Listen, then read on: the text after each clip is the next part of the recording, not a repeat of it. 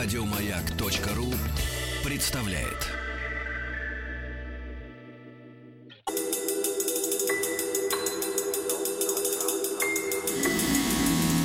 Объект 22.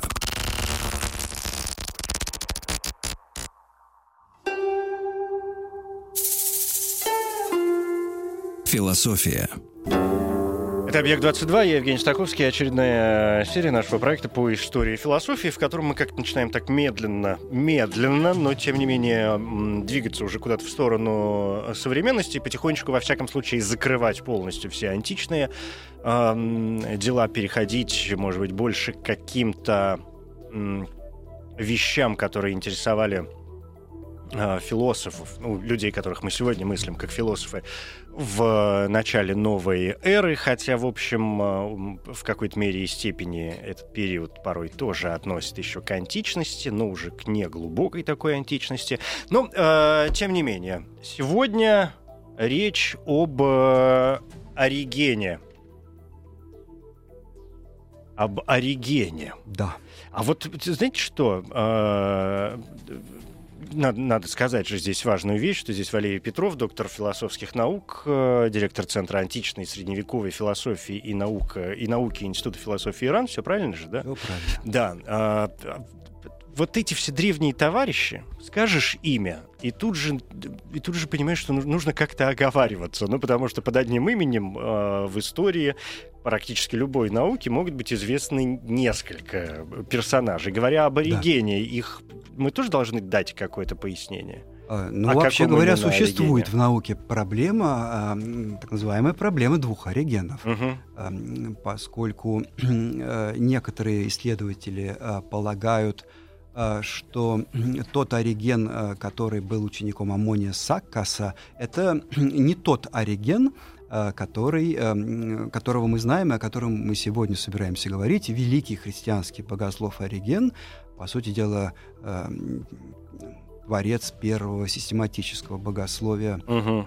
если иметь в виду его трактат э, о началах Периархон. А существует вот эта проблема разведения двух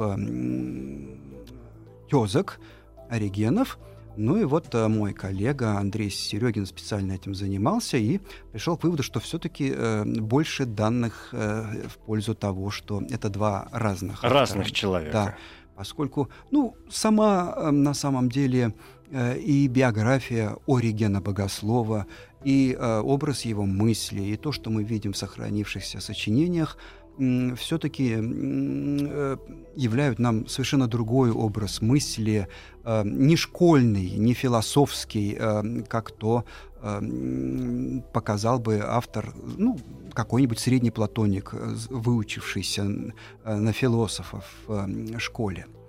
Да, это понятно. Ну, то есть, а вот этот тогда, подождите, тогда вот этот другой ориген, который нас сегодня не интересует, он-то с чем вошел в мир? А он совершенно, так сказать, помимо имени, э, не, немного э, я оставил, да, э, как раз сокрушаются, что вроде бы и, и Ориген философ мало написал, ну а наш Ориген, известно, что он 6 тысяч, как сообщает Евсевий Кисарийский, после себя свитков оставил. 6 тысяч. 6 тысяч. Который был способный так что, был человек. Да, при том, что жил он довольно непростое время и непростую жизнь вел, часто перемещаясь. Да, так, сейчас про жизнь отдельно. Да, да. Значит, чтобы мы не запутались, вот этого другого оригена пока вообще да, выносим, да, значит, за рамки и мыслим себе, что в нашей жизни есть как минимум один ориген. Теперь второй вопрос, тоже такой, что называется, э, уточняющий. Я встречал, э, ну, во всяком случае, в литературе два именования. Во-первых,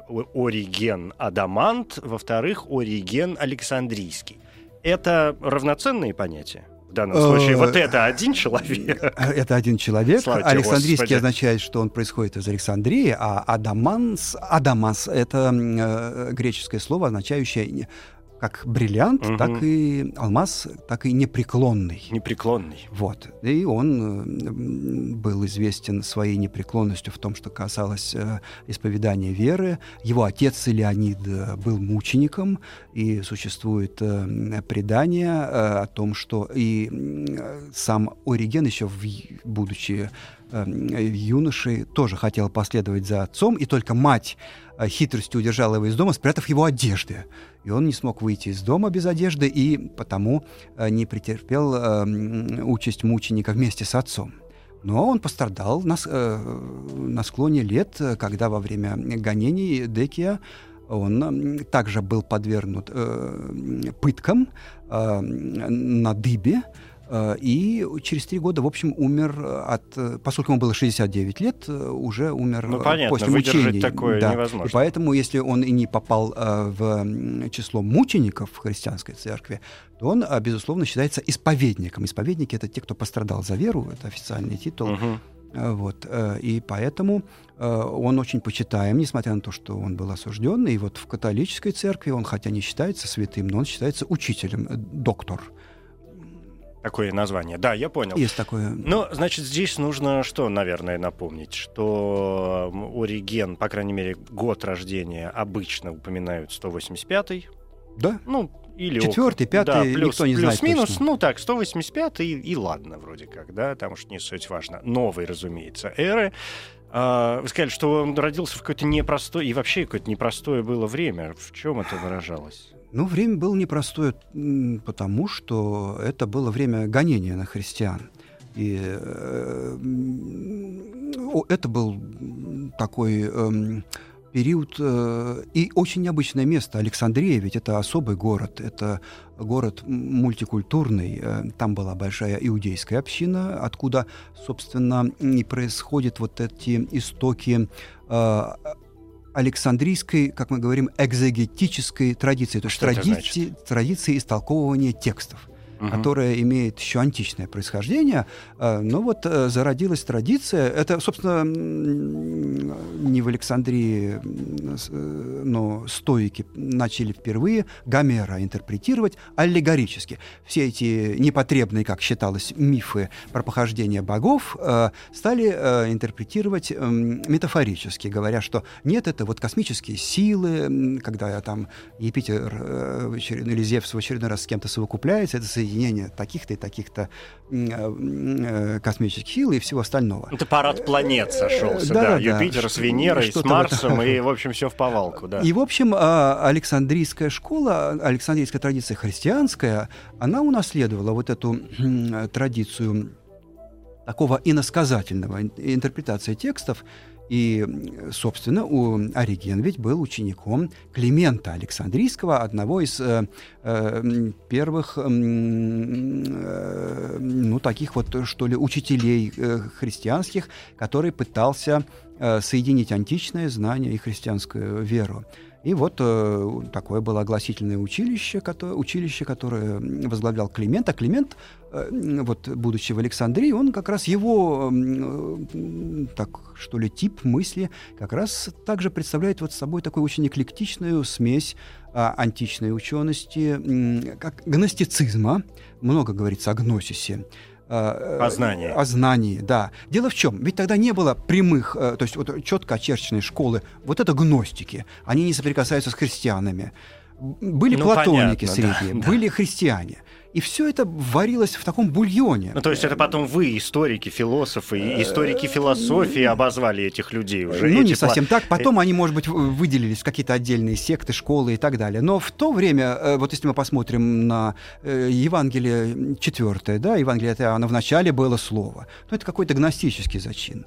Вот. Э, если мы посмотрим на полемику первых Александрийских учителей, они тоже всегда не только полемизируют с гностиками, они используют гностические элементы.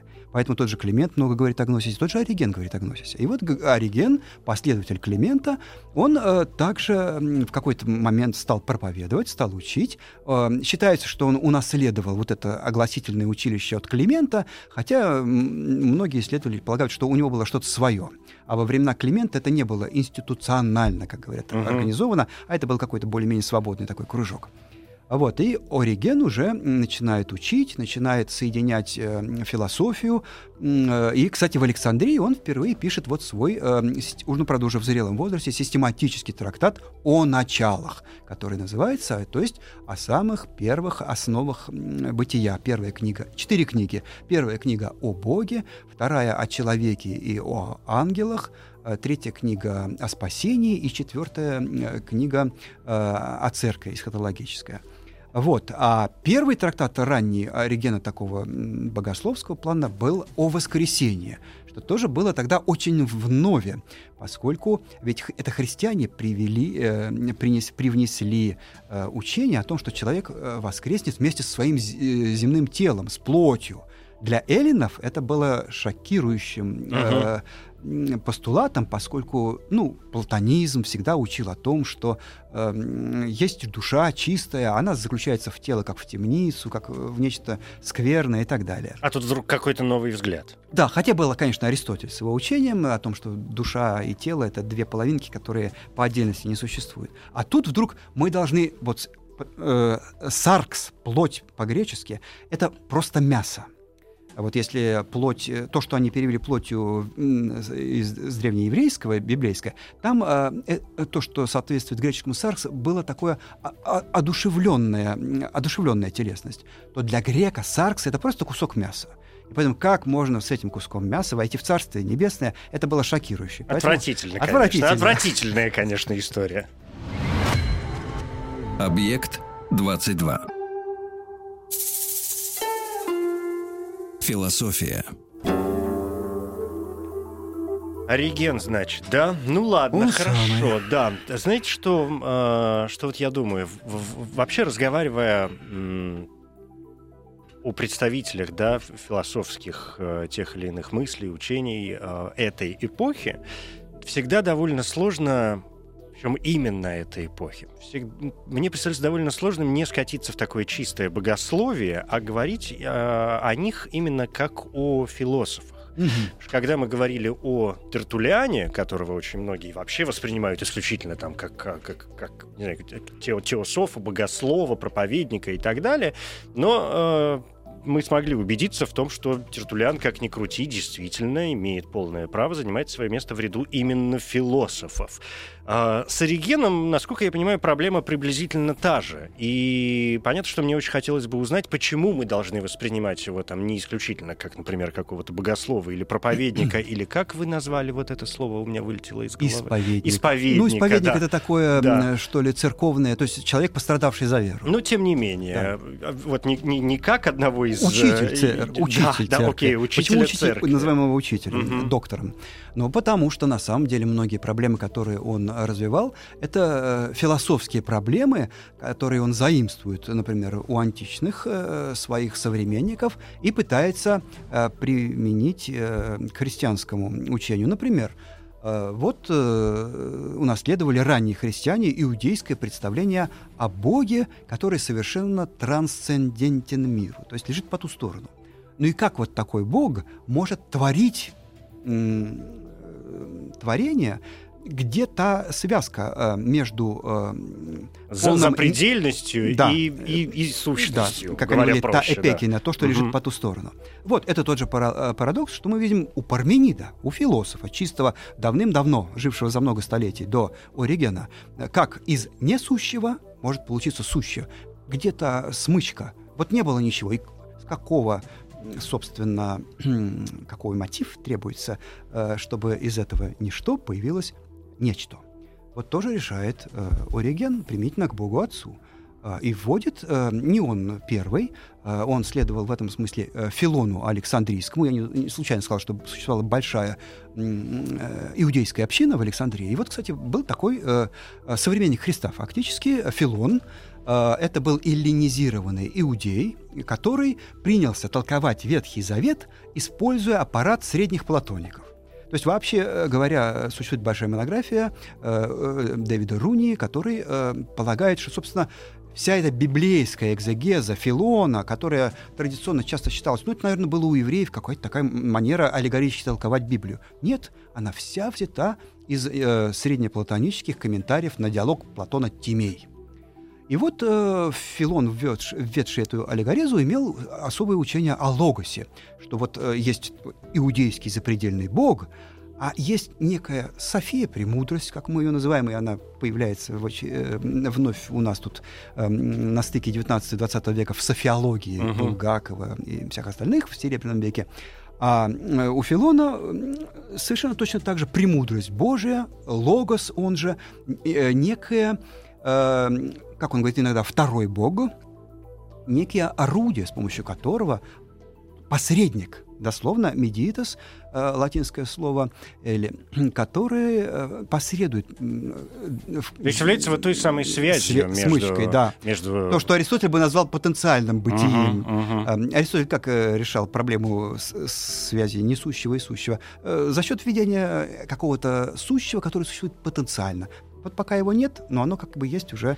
Но подождите, здесь же вот возникает, я понял, да. То же самое логос. Возникает же в христианском богословии Ориген. Угу, совершенно возникает простой вопрос по поводу вот этой смычки. Ведь мы говорим о, о мыслях, которые обсуждаются во втором-третьем веке новой эры. Но окей, там есть Бог Отец, вот земля, но ведь уже что такое христианство? Это же Бог Сын, вот он и есть смычка. А, это христианство, которое находится в самом начале. Вот когда Ориген живет и учит, нет никакого систематического богословия. Поэтому, кстати, многие его положения отличаются так называемым пробабилизмом, то есть вероятностным подходом. Он часто в своем трактате, в том числе вот э, в Периархон, о началах, как бы набрасывает гипотезы. Он не солидаризируется ни с одной из них. Они, они более или менее вероятны. Поэтому иногда то, что там написано, это совершенно не мнение Оригена. И вот э, он э, берет... Э, в то время уже известно, что есть Бог Отец, Бог Сын, Бог Дух Святой, но они далеко не представляются так, как учат сегодня в семинариях богословских. В то время преобладал субординатизм, так называемый, то есть подчиненность одного другого. Самая высокая, высшая ипостась Бог Отец, ему подчинен Бог Сын и еще ниже Дух Святой. Вот после, против этого субординатизма последующая церковь будет очень бороться. Эти ипостаси назовут равночестными, равнодостойными. А, и э, вертикальную троицу превратят в горизонтальную. А, но это будет уже потом. А для а, Оригена характерен вот этот субординатизм.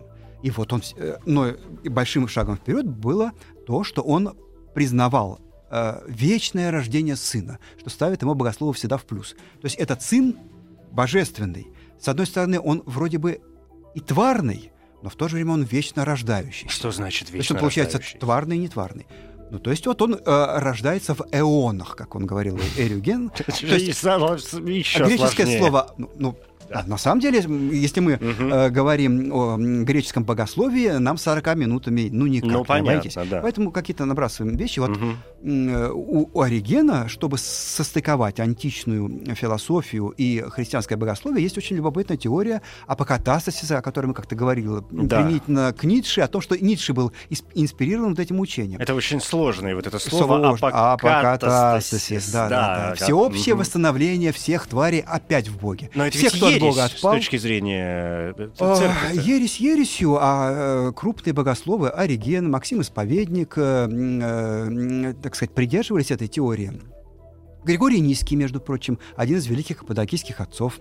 Так что, если мы посмотрим на чудные экзотические теории, которые разделялись виднейшими богословами, то мы увидим много необычного. Это означает, что нам надо читать Одного, в оригинале, второго, в оригинале, второго, в оригинале, третьего, да. четвертого. Да, понятно.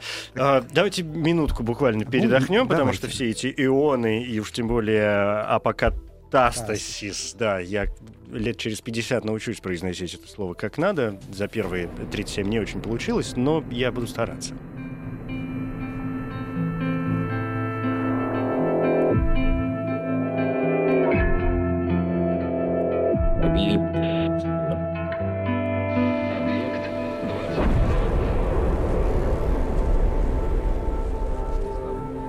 Объект 22.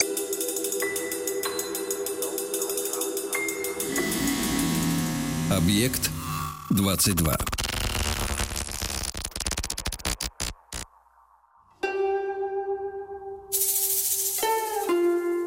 Философия. Это «Объект-22», я Евгений Стаховский, здесь Валерий Петров, доктор философских наук. Вспоминаем сегодня Оригена Александрийского, Адаманти. Адаманти, да, можно и так, это уж кому как больше нравится. И э, сразу возникло столько вот этих пунктов, э, по которым очень хочется быстро хотя бы пройти, чтобы понять, в чем действительно его, э, не погружаясь, может быть, глубоко, потому что я понимаю, насколько это сложно. Не будем. Да, а просто понять, в чем э, заслуга этого человека, почему мы должны его помнить и что он сделал, собственно, для философии, почему мы сегодня о нем э, разговариваем. Значит, я для себя определил э, вот что, что, э, во-первых, понятно, что и как богослов, да и вообще как христианин он серьезно занимался вопросами Бога, Бога. Вопрос Бога вообще один из центральных вопросов философии. Это понятно, и это неудивительно. И э, я ос- осознал после всего, что вы сказали, что м- Ориген как раз основывался на вот этой вот э, м- нематериальности, бесконечности, да, божественной, его его запредельном Трансцендентности, трансцендентности, да, да, его каком-то вот этом вот запределии, которое каким-то образом должно иметь смычку с нашим миром для того, чтобы мы как тут вместе барахтались в этом э, вселенском бульоне. Теперь второй пункт. И вот здесь, наверное, уже нужны какие-то пояснения. Когда вы говорили про начало, да, да вот эти оригеновские начала, я правильно понимаю, что это вопрос э, начал, в принципе, существования материи, существования мира? Э, ну, э, вообще говоря, о началах, о первых началах, это такой философский общий топ, так сказать, философия — это вообще дело рассуждения о первых началах. Ну да. И в этом смысле его начало — это начало, так сказать, как начало богословских э, истин и начало, э, э, которые исследует философия. И вот, кстати, он, и, как мы уже до перерыва сумели установить, вводит этот логос как некое орудие притворения мира. И что получается? Сын вечно рождается. Собственно, это же было очень важно богословски. Тогда была ересь Ария, где, когда говорили, что угу. Арий считал, что Бог, э, что логос — это не, нечто рожденное, тварь. И вот э, Оригену ставят в заслугу то, что он сказал, не было времени, э, когда его не было. То есть э, не было такого времени, когда бы не рождался сын. И он постулировал вечное рождение сына вне времени. Но э, его недостаток в сравнении с последующими богословами в том состоит, что он и творение мира также полагал вечным. Существование вечного мира противоречит христианской доктрине. И вот чтобы выйти из этого положения, он постулировал существование многих эонов, то есть веков. То есть э, вот если мы... Веков вспом... в смысле миров? Да, вот если мы вспомним стоиков, э, как у стоиков устроен мир, э, есть э, две фазы диакосмеза, упорядочения мира, а потом экпюрусис, обогневение, мировой пожар. Весьма все сгорает, прозаично. и снова все.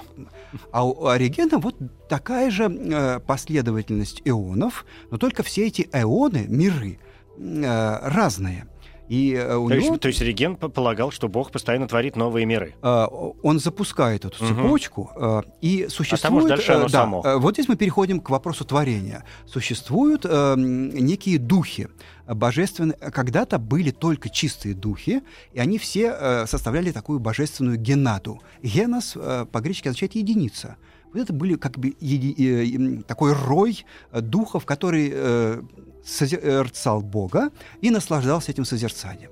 Но в какой-то момент некоторые духи присытились созерцанием, они э, утомились и, э, как бы присытившись, наевшись, отпали от Бога.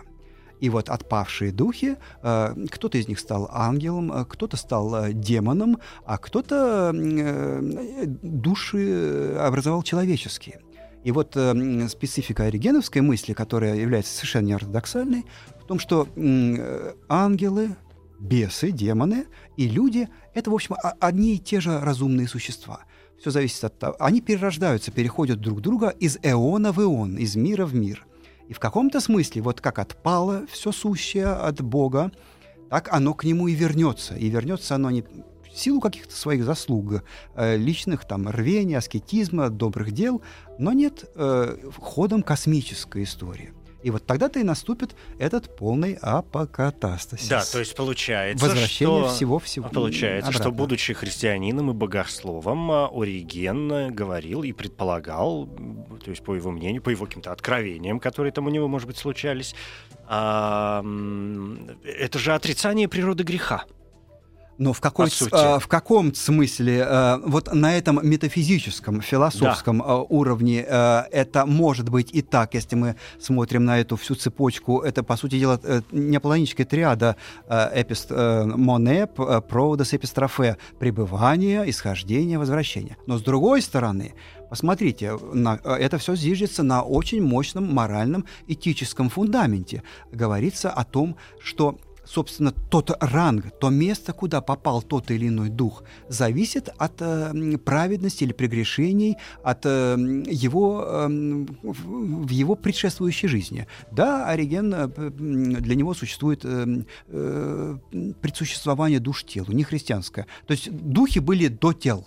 Все, я подождите, сейчас у меня сложилась какая-то картинка. Когда да. они э, согрешили, угу по причине неправильного направления своей воли, они стали отпадать. И, то есть, чем более грешный дух, если мы так примитивно будем говорить, тем ниже он упал. То есть он становится человеком. В каком-то смысле да. И когда праведный человек умрет, то в следующем ионе он может родиться сначала демоном, потом, э, а, отбыв там э, определенную жизнь, и в еще следующем мире уже перейти в ангела. И в каком-то смысле этих ионов может быть бесконечное множество, но рано или поздно, в силу того, что зло конечно, э, по статистике э, э, все-таки вся тварь, включая Люцифера, и его свиту, то есть э, сатану и дьявола, все вернутся к Богу. При, э, принцип философски простой. Бог не может творить зла. Поэтому все твари благи в своей сердцевине. И даже дьявол имеет как творение некоторую э, э, сущность благую, которая может быть замутнена, загрязнена из его злой воли. Но через бесчисленное количество эонов и э, дьявол придет к Богу, вернется к Богу. Это вот называется апокатасисом и угу. не соответствует ортодоксальному э, христианству. Да. Но вот такое, тем не менее, учение. И, но все это зависит восстановление, да, да. Э, от этического от, от базиса, от того, как тот или иной дух в, в своей конкретной жизни я понял. Ориген все-таки распределял все это дело по, э, как сказать, ну вот если мы говорим о том, что есть, это так же, как было о вертикали вот этой власти, Бог Отец, Бог Сын, Бог вот Святой очень хорошо, Дух. что это действительно называется да. монархией, угу. когда э, единовластие, да. монархос. Монархос. Да. А, по части вот этих перерождений э, духов у него была какая-то та же самая вертикаль? Кем быть хуже всего? Э, ну, вообще говоря, конечно, вроде бы э, хуже всего быть э, демоном или бесом, хотя так получается, что наиболее плотное и э, тленное тело досталось человеку. Досталось человеку. Вот. Демоном-то быть, мне кажется, гораздо вот. интереснее. А демоны для него, кстати, э, не под землей находятся, а роятся в низких слоях атмосферы. Ангелы в эфире, то есть угу. в надлунной области, а между орбитой Луны мы же на самом деле не в гелиоцентрической системе координат э, находимся, а в э, совсем другой. Пока еще, да. да. И поэтому вот э, Земля в центре мира, и ниже орбиты Земли расположена область тленного, бренного, и там-то эти духи роятся, и там-то находится преисподняя, где они э, до суда э, заключены в цепи мрака. Вот. А люди, они вот на Земле. И, но э, после смерти э, душа отделяется э, от тела, и она идет туда, э, куда она заслужила пойти э, по... Ну, это вот карма. это по результатам угу, своей да. жизни. Это потом вот уже так. чистый буддизм, конечно. А, это главное... Ну, пифагоризм. Это, да, он очень близок конечно. часто к индуизму оказывается. Ой, Пифагор научил всех и всему, у меня а, такое да. ощущение есть периодически. Другое дело, что мы до сих пор, видимо, как-то плохо его расшифровываем. И вот что любопытно, я тут еще позволю себе добавить, что на самом деле получается так по Оригену, что физический мир, э, природный мир сотворен, как он говорит, как училище для духов. То есть э, для того мира сделан, чтобы духи прошли в нем очищение. Вот с помощью... То есть он, в общем-то, интерпретирует Библию, когда про отца, э, Адама и Еву изгнали, ведь э, в Библии сказано, что и будете вы э, в терниях э, и в поте лица жить и добывать себе э, пропитание и так далее, рождаться в мухах и так далее. Так вот, Ориген это аллегорически интерпретирует так, что мир это действительно как испытание человеку дан для того, чтобы он, наконец, пострадал и искупил и очистился. Он как, в эту концепцию как-то укладывается существование рая и ада в таком случае? Ну вот, э, получается так, что э, в раю находились, э, так сказать, первые духи Генада, и существует, на самом деле, ведь мы все время должны понимать, о, э, о каком оригене мы говорим. Есть ориген э, в Периархон, это такой философский трактат. Но огромное количество сочинений, сотни э, оригена представ... являются комментариями на Библию. Угу. И вот в этих экзогетических, то есть толковательных э, сочинениях он уже в совершенно богословской, аллегорической парадигме рассуждает о рае, об аде, но тоже привносит туда вот эти свои философские темы. Например, э, когда Бог сотворил человека по образу и подобию своему, мужчину и женщину сотворил он, это, э, говорит Ориген, э, сотворена, э, сотворена была душа когда э, говорится о том, что Бог сотворил человека из праха земного, это творится световидное тело, так называемое человека, то есть вот эфирное тело. Это он, конечно, здесь под влиянием платоников находится. У платоников, начиная с Платона, э, подразумевается, что у например, у звезд у Платона э, есть определенная э, охама, колесница, э, то есть какие-то э, тонкие тела. Вот, кстати, они придут к нам в какой-нибудь в оккультной науке 19 века, 20 в алхимию. Э, вот э, учение о тонких телах души. Вот это второе. И, наконец, когда Бог изгоняет Адама и Еву из рая и одевает их э, в кожаные ризы, так называемые, что говорит Эриген? Это и есть наши земные тела. То есть, получается, у человека есть настоящее, светлое, духовное тело, на которое было навьючено при изгнании из рая вот наше земное тело. И когда человек умирает, это земное тело отваливается, но остается тело духовное, эфирное, световидное. И поэтому вроде бы он э, остается в рамках христианской доктрины. Человек э, воскресает с душой и телом, но это тело тонкое. Конечно, это не ортодоксальное учение, опять-таки. Вот. Ну и не случайно Ориген э, был осужден Церковь через несколько понятно, столетий после жизни своей. Угу. И, кстати, был осужден, в общем, были осуждены э, скорее оригенисты, которые довели его учение до такого часто э, предела. Э, и э, в этом смысле э, он явился еретиком, и что самое обидное, были уничтожены все его сочинения. То есть вот эти шесть тысяч сочинений до нас-то не дошли. Откуда же мы о нем знаем? Мы знаем от них из латинских переводов, большей частью. Вот и Периархон дошло в переводе Руфина в латинском. Причем сам Руфин пишет, я тут э, много подправил и отредактировал. Вот-вот, насколько мы можем ему доверять. Вот. Э, э, так сказать, греческие крохи, которые дошли до нас, практически также э, представляют собой разрозненные только фрагменты. И поэтому э, на самом деле об оригене мы можем судить только из э, критики. Например, у Иероним очень э, был одно время поклонником, э, Иероним — это латинский отец церкви, э, был поклонником Оригена, а потом стал ярым противником. И, кстати, сам перевел Периархон на греческий язык, но потом э, держал под спудом, э, у него зачитали экземпляр. И он стал опасаться, что это пойдет в народ, и э, постарался изъять из обращения. Вот и, а, Иероним говорил, там, где Ориген хорош, нет лучше его, а там, где плох, нет хуже. Mm. И на самом деле все э, э, более-менее выдающиеся отцы церкви потом, ну тот же Максим Исповедник, э, совершенно ортодоксальный, вроде бы, а, и эм, посвятивший большое количество времени э, полемике с Оригеном, во многих пунктах является оригенистом. Например, в пункте, например, о самом главном таинстве христианской церкви, таинстве причастия, э, Евхаристии. Например, Ориген, а вслед за ним и Максим Исповедник считали, что Евхарист, Евхаристия, причащение, вот то, что мы в церкви видим, это на самом деле не причащение плотью и кровью вот, э, Христовое. Это э, они проповедовали учение о так называемой умной Евхаристии. Вот Ориген прямо пишет о том, что что такое кровь Господня?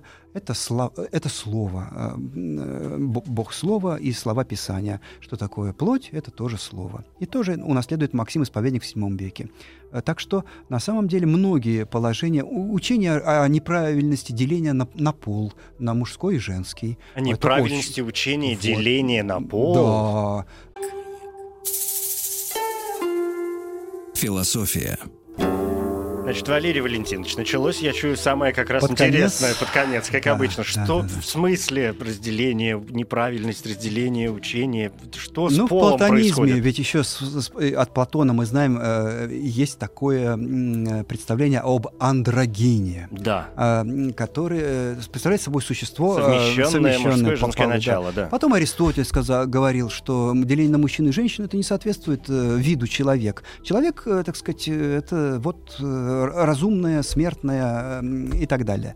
А это все приходящие признаки, Аристотель говорил. Также Филон считал, что э, э, вот это разделение было, так сказать, предугадано, что ли, Богом, который знал, что первый человек согрешит, и он будет изгнан из рая, а поэтому не сможет размножаться духовным образом, как ангелы.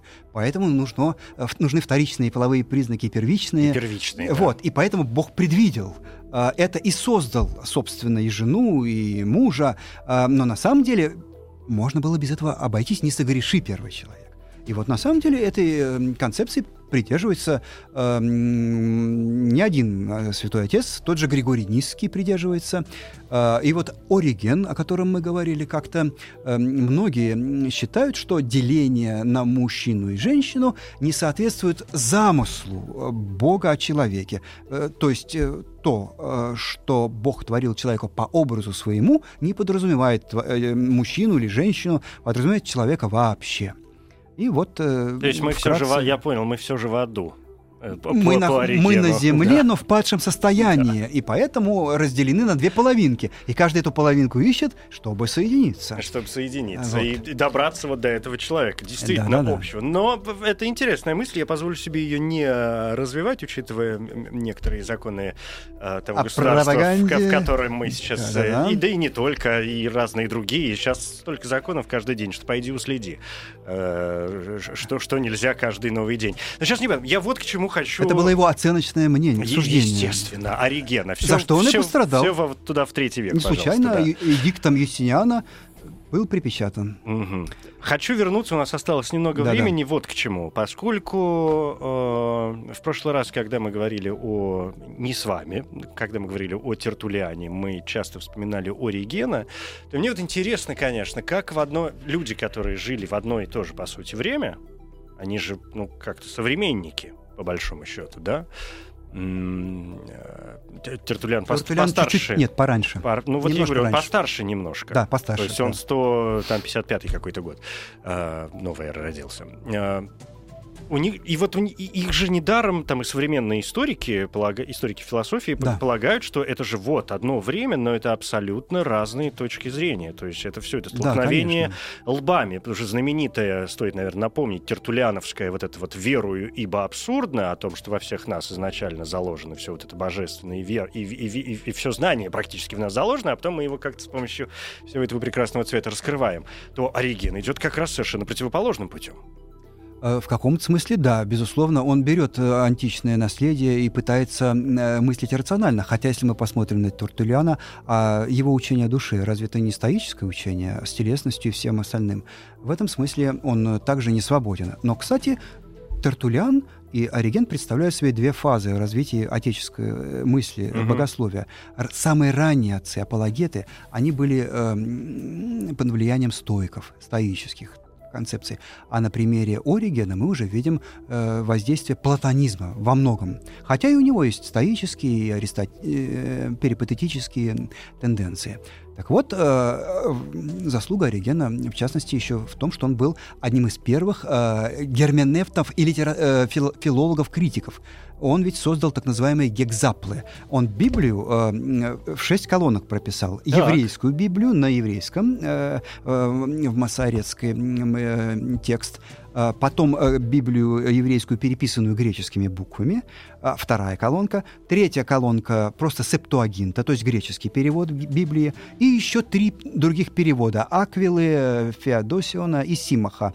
Эм, то есть вот шесть, э, три перевода эм, современных ему, один перевод э, септуаги, греческий, канонический, и два еврейских. И вот слово за слово. То есть он в какой-то период времени занялся еврейским, выучил еврейский, и вот он является одним из первых критиков Библии в том числе. Вот он, например, говорил, что нет, эм, послание к евреям апостола Павла не, не может принадлежать апостолу Павлу, ведь мы знаем, что апостол Павел был не ученым человеком, а здесь явный стиль понимаешь, апостол Павел не соответствует. Это образованный э, Эллен написал. Наверное, это ученик апостола Павла, который находился под впечатлением его доктрины, слушал его э, проповеди, но написал уже, э, сообразуясь с канонами э, хорошего э, литературного стиля, языка. Литературного да. языка. То есть вот Ориген выступает в данном смысле как э, первый э, ну, критик Библии. Действительно, да? исследователь текста. Установ, устанавливавший авторство. Кроме того, он большую э, руку приложил к установлению канона э, Нового Заветного, хотя он еще не мыслит в этих рамках, но те комментарии, которые он написал к определенным книгам Нового Завета, потом последующие авторы э, начинают э, использовать и включать в новозаветный канон. Ведь когда-то не было никакого канона. Вот сейчас мы имеем определенный, э, да. как мы говорим, Новый Завет. Угу. Там вот э, 24 книги, допустим. А почему 24? Ведь существует там огромное количество тех сочинений, которые мы называем апокрифическими. А в какой-то момент они выпали оттуда. А для Оригена, например, было э, еще и пастырь Гермы важен, э, послание Варнавы, э, первое послание Климента, он их включал в канон.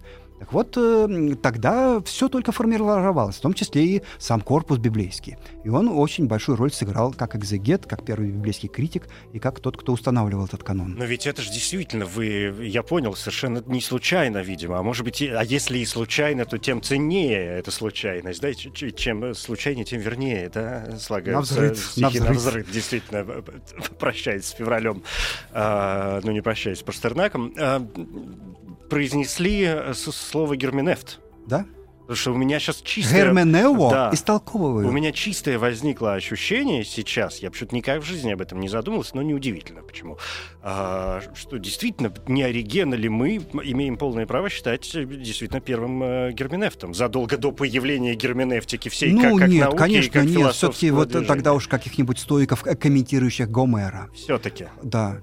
А, а Ориген такую же роль играет э, для христианского но богословия. Они комментировали Гомера, но исследовали ли они текст как текст? А, это надо подумать. Вот. Я не уверен, что э, не будет предшественников у Оригена в языческой традиции, mm-hmm. но в библейской он, конечно, является первым. Сын так, Гора. Сын Гора. Тогда, уважаемый профессор... Э, ой, я мечтал, что когда-нибудь я произнесу эту фразу. Но так, я профессором тогда, не являюсь. Тогда, уважаемый про... доктор философских наук, наук, вот вам домашнее задание по поводу Герменеста. Посмотрите-ка вы на стойков. Ой, наконец-то я это сказал. Спасибо большое, Валерий Петров, доктор спасибо, философских наук, спасибо. директор Центра античной и средневековой философии и науки Института философии Российской Академии Наук. Ориген прекрасен. Конечно, передо мной портрет повешен на стену. Спасибо. Спасибо.